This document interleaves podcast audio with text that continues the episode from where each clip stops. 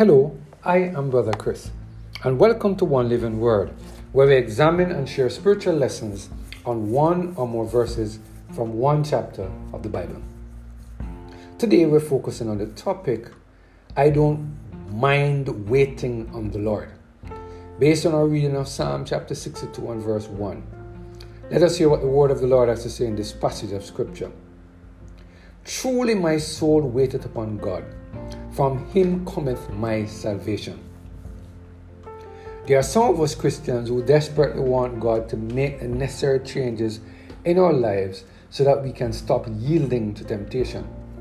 For some of us who have been rightly dividing the word of truth, we are becoming tired of transgressing the laws of God.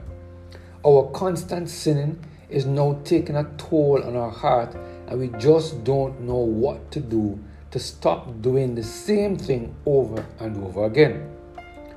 Why can't we stop failing or falling to that particular temptation? Why can't our carnal nature just remain dead so that we can stop the same mistake over and over again? Sometimes, no matter how many times we ask these questions, it just doesn't seem as if God is hearing our petition. It just seems as if our prayers are falling on deaf ears. For those of us who are struggling with the deeds of the flesh, today God is reminding us to put our carnal nature in the following context. One, God makes us the following promise in Philippians chapter 1 and verse 6. Being confident of this very thing, that he which has begun a good work in you will perform it unto the day of Jesus Christ. Just remember that it is God who is doing the work of transformation in your heart. It is God who is making sure to impute and impart righteousness to, to you so that you can overcome temptation and not yield to it. Notice carefully in this passage of scripture that no timeline was given as to when this work will be completed, only a statement of fact that it would be completed.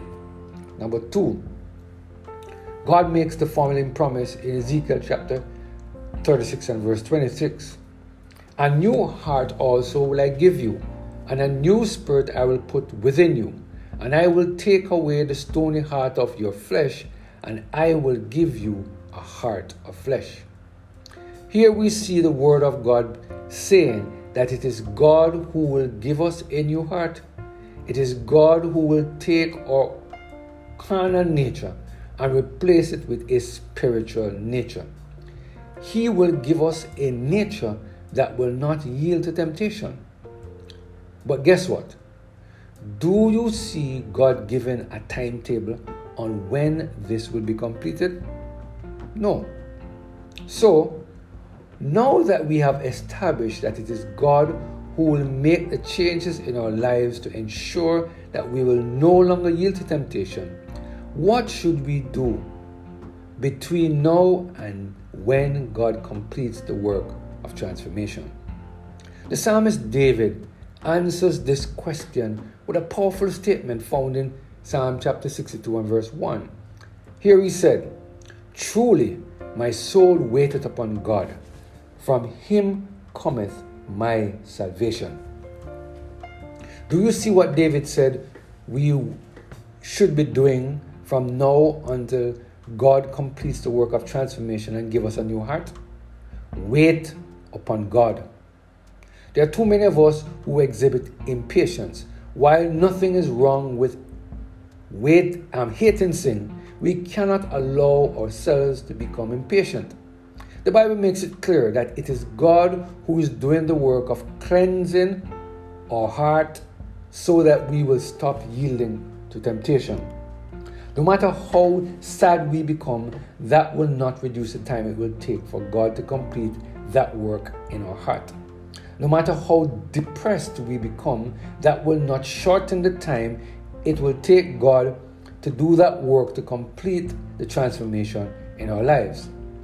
God is the only one who knows how long it will take, and all He has asked us to do is wait on Him. If we make the mistake and lean onto our own understanding, this may lengthen the time it will take for God to complete this work of transformation in our heart. Until God completes that work of transformation, we continue to fall a prey to the temptations of Satan.